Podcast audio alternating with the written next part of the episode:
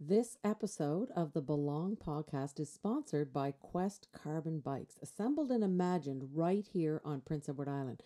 Affordable full carbon mountain bikes and fat bikes. Why carbon, you might ask? Because it's light and it makes you go faster, and it's way easier to lift your bike onto your bike rack or throw it into your trunk. What's your next quest? Check out Quest Carbon at questcarbon.com.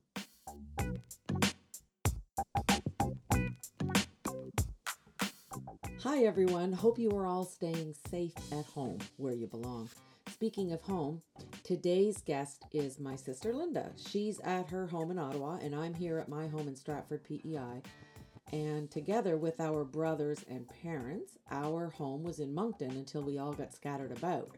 Now, our family is pretty unique in that all four of us King kids are adopted and that we all have different experiences with what that means to each of us and our sense of belonging.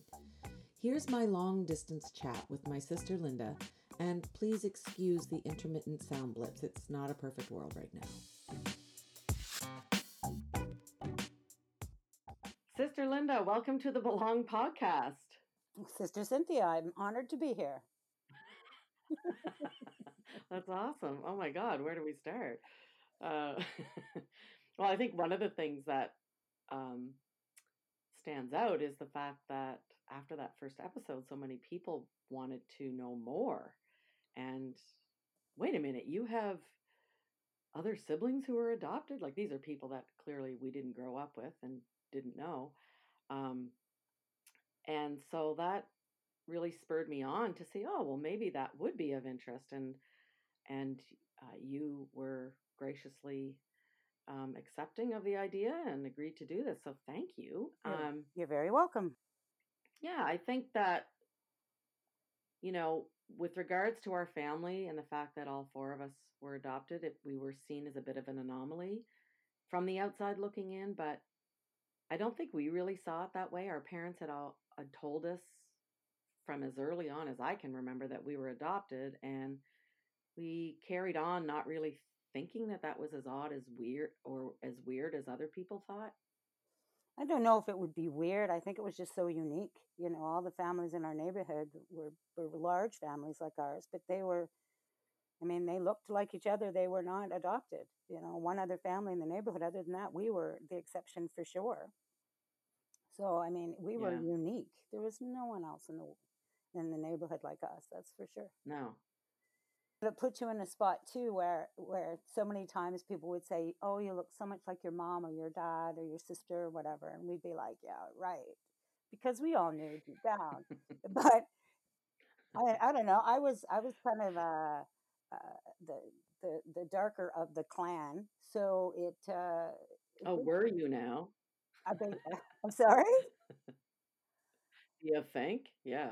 Yeah i had the the, the uh the darker complexion, the curly hair. Not not not looking like my sister. let's just say. No, the fair haired. Yeah, I yeah, know. We were all a little bit different, but it was just kind of odd when we were really young. I just didn't feel like that was anything you know too unique at when I was super young, but only when I got older did I realize that that was indeed something different. Well, and I look back at pictures now of us um, as a family, especially the kids, and you and I were dressed alike. So many pictures, like mom would make a dress for you in blue and me in pink and your nighty and my nighty and in front of the fireplace or whatever. We are we are dressed alike almost like she she wanted twin girls you know like she i don't know and we just kind of well that's kind of funny because she is a twin. I know. Yeah i know. Yeah I don't know. I didn't. I didn't. Now you have twins, which is kind of freaky. It is freaky. Yeah, yeah it is. Yeah. Rethink that environment over genetic. Yeah, just, exactly right. Like for anyone listening, my our mother is an identical twin, and then Linda gave birth to twins, and it's kind of like what? Yeah, yeah. so yeah, there's that whole nature nurture thing. Well, yeah. Yeah. Anyway, um, so last week I interviewed um, a guy named Ryan Hicks, and he mentioned finding his tribe in his career choices and other things. And that idea really resonated with me. And when I think about you, I already know that you definitely have found tribes in your life, especially like when you think of all the different sports that you've been involved with, especially rugby. And then you have these really solid friend groups. And, you know, I just get the sense from that that you really have a sense of tribe in your life. I think rugby for me has been a really solid place for me to belong no matter where I've lived. So I moved to a new city. I open up the phone book, I call a rugby club, and I have an instant family. On top of my cool. other family, it was just they were there all the time. It was my my outlet. It was my therapy. Um, it was my friendships. It was my camaraderie. I played hard on the field. I played hard off the field. It just fit my personality. Mm-hmm. I think, as rebellious as I was as a kid and as a teenager, I could channel that in rugby. And uh, through 20 years yeah. of playing and 20 plus years of coaching, it's been it's been wonderful. It's been a good place to belong for sure. Yeah, it's it's really interesting how we, whether consciously or subconsciously, search that out. And I'm wondering because I don't know. For me, I've thought about it, but for you, being adopted and all that goes with that, do you think that when you search those things out that you have more intent or do you just think that you're like nobody else you're like everybody else who moves around and joins clubs no i i think that there was a little more intent to that because there was kind of this flailing that i think i went through as a, as a kid um, i had a bit of mm-hmm. a, a love hate relationship with a lot of adults in my life and um, I was Mm-hmm. probably mm-hmm. one of the most difficult teenagers mom raised. and I, I know I, I offered her. I don't know about that. I know I offered her struggles and challenges, but then on the other hand, um, I found myself in a in a situation in university where I was uh, a teenage mom, and uh, I placed my child for adoption, and that that whole decision making process and that whole making my first decision for myself process was surreal to me and i really grew as a human. I got, oh yeah. I got a sense of humor. I, I i learned that i have control over my life and i think that's a big part of mm-hmm. this how we fit into this big planet you know i'm an i'm an adopted kid yeah, who yeah. was not flailing but i mean i was strong and confident and but I was always looking for something else. Always, like you said in your first podcast, yeah. and it's, it's, something that adopted people always strive for. I, mm-hmm. you know, it's so true. I really, really felt that finding my birth mother was going to, you know, solve all my problems in the world. Well, I did meet her when I was a mother of four kids, and well, didn't change much. Yeah, so tell us about that. I mean, uh, you've already now just mentioned the fact that you did place a child for adoption when you were in university. Mhm. So there's that whole story. Um, and you know, how that really helped ground you and and kind of pushed you into that grown-up world. Um, tell us about that search that you were looking for in your birth mother Well, I think when or I birth parents, I should say. Yeah, when I found out I was I was pregnant, um, I think that there was a lesson that my birth mother gave me, and that was showing me the value of, of human life. And nine months is not a long time in the big picture of things. Um, it also really uh, put a wall up with my parents because I had ne- I would never talk to my parents about that, and so it's something I did very much Mhm. on my own. I isolated myself. I reached out to a my dad's best friend and he helped me along. But other than that, I basically did this all by myself. I stayed in university. I hmm finished school. I went home at Christmas. Like everything was just normal as can be. And I had a few people confront me, but other than that, it was carry on, you know? So that whole hmm process of doing something for myself uh, and learning something from a woman I'd never Mm. met before was pretty driving for me Mm. because she helped me make a decision for me and for and for my daughter. Cool. So that was pretty real. That's Um, awesome. I, I mean, my mother went to her grave. Yeah. Her and I never discussed it. Uh, I only told dad about Yeah. my daughter three years ago. So it was Yeah. quite a big That's we secret all get to know stuff. Yeah. So when she found me 15, 16 years ago, she came into my life and she, she, she just fit again. And, and, and that Yeah. whole fitting, that whole puzzle piece going in just like made the picture more Mhm. clear. So that Yeah. when That's I, so true. It feels yeah, feels more complete. yeah, as I'm sitting here doing my sixth puzzle, the analogy is very real. Oh, COVID puzzles. COVID puzzles. The theme of the long podcast.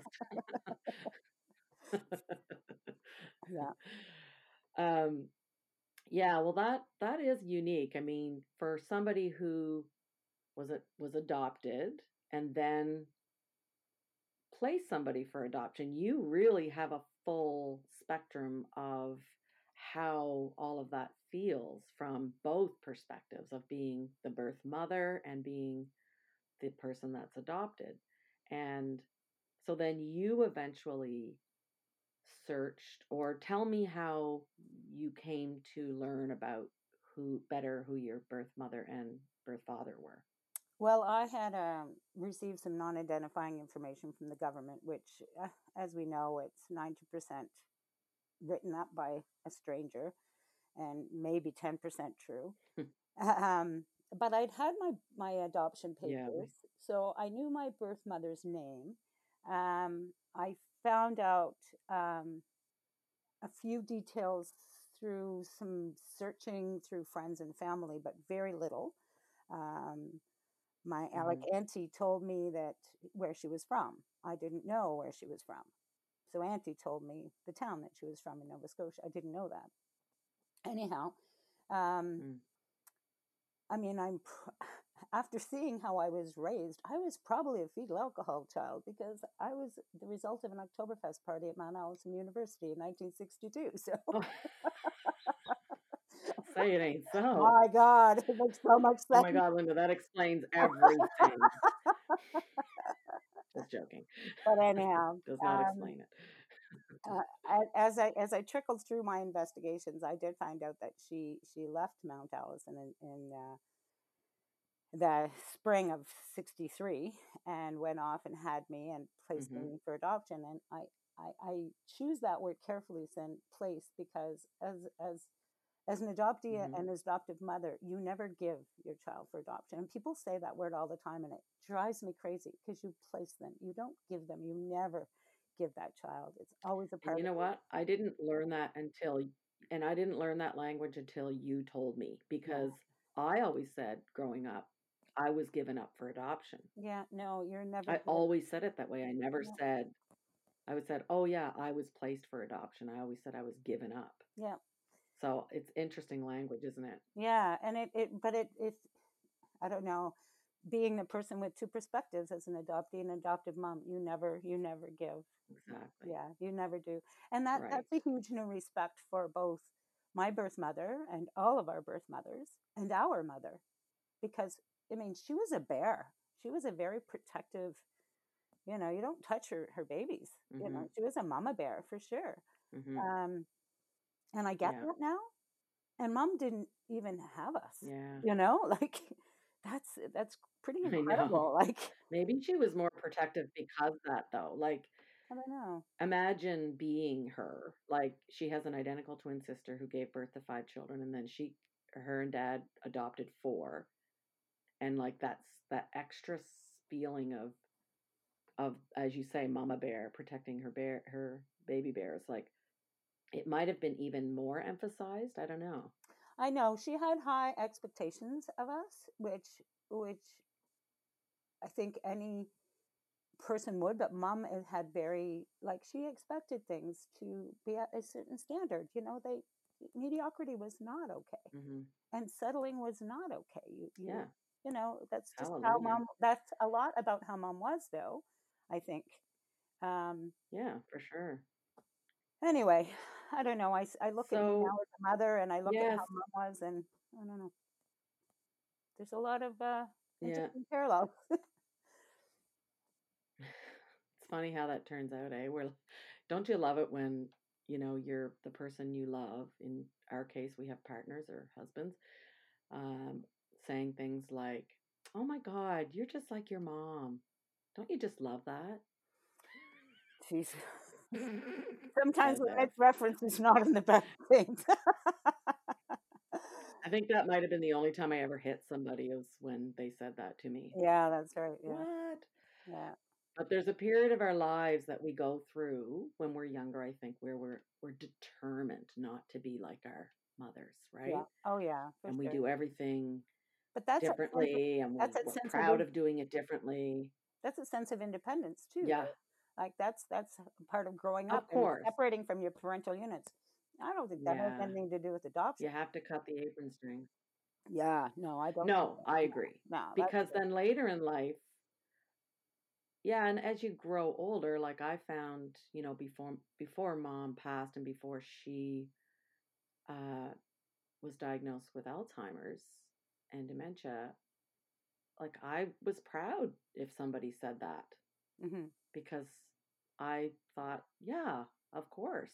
Look, you know, I was proud of of being compared to my mom at at late much later in life, of course. But anyways, we you know, we we're on the topic of belonging and what I found really interesting about the fact that you get to have those two experiences was kind of your approach to you know whether you know how that changed your own sense of being adopted like when you placed Stephanie for adoption um how you know and you expressed how that really catapulted you into being a grown up and sense of yourself and how did it kind of change or did it change um your perspective on being adopted It had a huge impact because uh, when my daughter was born, I wanted a sense of control over where she went. The social worker at the hospital tried to say, no, no, we'll take care of everything. And I said, no, no, this is not how this is going to Mhm. work. Um, I was raised by a stay at home mom and a professional father, and I had siblings, and I was Anglo Saxon um, Protestant um, Christian. hmm And I want that for my child because I turned out okay. So let's try that. So I say to my daughter often, You are handpicked Mhm. because her family was handpicked out of many other families. And it just gave me a sense of settle that, okay, I turned out all right with this Cool. combination of events. So maybe she will too. You know, her mom was a, a nurse by trade, but a stay at home. Her father was an engineer. She had two brothers. I'm like, perfect. This is exactly where it's going to go cool it just gave me a sense of, of comfort that all the all the tools are there in Mhm. the toolbox. So she's going to be fine just like i was Mm-hmm. fine. And she'll find me one day and we'll have a conversation about that and i'm very lucky to say that i've had that privilege so it's pretty cool. What was that like meeting her for the first time? Surreal. Surreal i uh we were we we're at a park and uh we met under a tree and uh i grabbed her by the face and said you're real because the polaroid picture i'd had of her had Hmm. faded and she i i knew she was real but she was really real then but she looks she looks more like Juicin than she does like me you know she looks like my birth mother oh i don't think so i think she looks like you Oh, do you? I mean, the cheeks and stuff, personality for sure. She she looks like Allie. yeah but know? then yeah she looks like your kids yeah, I guess. But the blonde hair and the green she eyes. She totally does like The blonde hair, green eyes is Yeah, definitely my birth yeah. mother. Yeah, definitely my birth mother. right Anyway, I don't know. You you. When I met my birth mother, I was a mother of three kids under three. Uh, she was Mhm. 52 years old. Yeah. She walked into my house, and I took one look at her, and she had blonde curly hair, and I went, "Okay, who are you?" she wasn't receptive to answering a lot of my questions. She asked me a lot of questions. Uh, we wrote back and forth for several months prior, but it was there was no Yeah. there was no magical it just Interesting. it just happened and it was over and I have not talked to her hmm since then. So yeah. Yeah, I did the same actually when I met mine, but um, it's interesting because you talk about like you took a look at her and you realized, oh my God, we don't even look alike. And it sounds, and I used to say this to other people too, it sounds kind of vain when I used to say, you know, I didn't look like anybody when I met them. And But do you know what, um, The there's coolest something about wanting to look like somebody. I know, and the coolest thing is all four of us have kids that hmm look like us. Like like I know it's oh it's my so God, cool. it's uncanny how much our kids look like us, not like We our have mini me's. what's oh we do. Yeah. Oh my God, yeah. And then it also makes me realize that I know, but it, then it's like, oh yeah, the rest of the world has kids that look like them too. I know, but we're not used to that. but We're not used so to that. That's we're just the like, whole thing for us. I know, like when our kids were born, it was like the first time we ever met anybody that looked like us, which was such a cool experience, right? Yeah. Let's get into let's get into the DNA stuff because here's the thing, right? And we've talked about it a little bit. Our whole lives, we always thought that you must have had some Aboriginal or African blood. You know, as you said, your skin is darker, you've got that tight curly hair. And I mean, we had really good reason to think that. And you, I think, were given a hint at some point that that could possibly be true. hmm But what happened when you did the DNA testing, like through 23andMe, like I did? What So happened? so you know you you, you spit and, and you mail and then you wait and you get it back and your your expectations are I don't know if it's just going to affirm something or like I knew it. hmm but then I open it up and it says I'm 98% Irish and 2% Spanish and I'm like, "What? This makes no sense." And then I well No. the, eh, uh, anyway, so I do a little more research on the, the, the site because it's really quite good. It gives you a map actually to where you are and uh, find out I'm hmm Black Irish. And the fact that I have Irish blood just it just resonates with me. it suits my personality. Well, it resonates with me knowing that about you too. yeah, Totally. yeah, Hello. yeah. Like, didn't you play on a rugby team once that was called the Irish or Ottawa something? Irish Rugby Club. Yeah, yeah, Yeah. yeah. And like you act Irish. And I Yeah. mar- I married an Irish. Whatever that means. Yeah, Um, but I just think that's just so amazing because, you know, it, d- the DNA is not not lying, you know. No, and it's not exactly one of the twenty things, percent. It's a, it's ninety eight percent. Like it's it's no, like clear. you're practically 100% Irish. Yeah, Like that's right. Yeah, if you do have any Spanish blood in you or Black Irish blood in you, it's so minute yeah, that you're lucky you even get tanned in the summer. yeah. Like, That's right. so you you definitely are a bit of a freak of nature, in my opinion. But oh, thanks, you know, thanks. thanks. like a hundred percent Irish. Like anyone who knows you, who's met you for the first time, that would be the last thing that they would think, Yeah, probably. based on your looks. You Yeah, know, like because we typically think of fair haired and maybe even some red hair. You know, the Irish.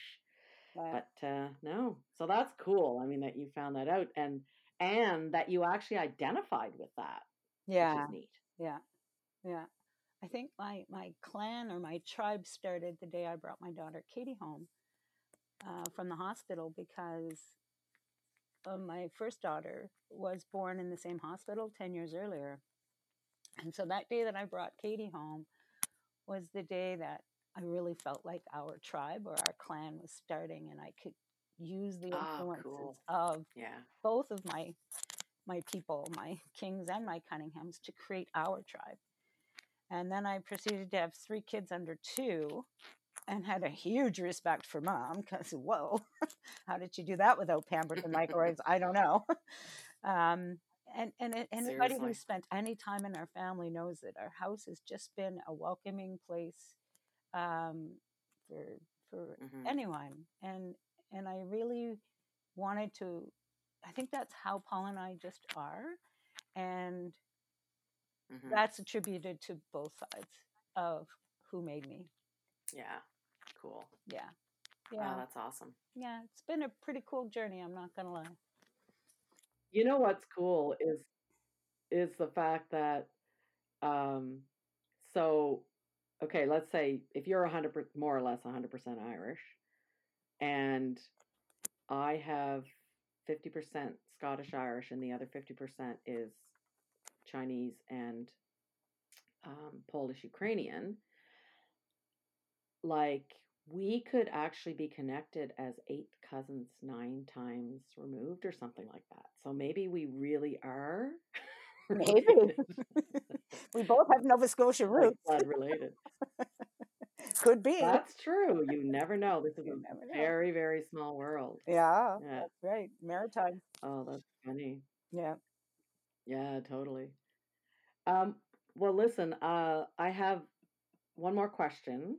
Um, and if you think, uh, so think of your journey to date, you know, your whole, that whole journey of, of being adopted, placing someone for adoption, finding birth parents, finding more about who they are, um, and all of that. And then, of course, just life in general. Who would you like to thank if you were going to thank somebody right now? Who would I like to thank? Yeah. Hmm. Hmm. Well, I guess I'd have to start with my birth mother because she started this whole process and a decision that she or somebody else made for her in 1962. If, she, if that hadn't been done, then this wouldn't be happening. And those series of choices along that route have brought me to where I am now. I'm, I'm not a big believer in fate, Cool. but I do believe in choice that you make and uh, the ramifications of decisions and consequences and that type of thing. And um, I, I, I don't know, Mhm. you know, there's there's been many people on my train ride of life, many that have influenced me that I would like to Yeah. thank. But I think I'd have to start with my birth mother, whether it was her decision or not. I Oh, that's think that's awesome. where it'd have to start. Cool. Here's to birth mothers, like Here's to birth including mother. you. No, thank you. yeah. Thank did- you so much for agreeing to do this, Linda. It's it's been great. I mean, I'm glad we got to have a few laughs in there, and I, but I kind of feel like we just could go on and on for hours. But um, I'd really like to thank you for doing this. You're welcome, Sen. All right, love you. Love you too, honey. All right, thanks. We'll talk soon. Bye. Bye. Well, thank you to my sister Linda. That was great. Thank you for sharing your experiences and pieces of your heart today with everyone. And thank you for listening. I'm Cynthia King, and I hope you belong right here with us next week.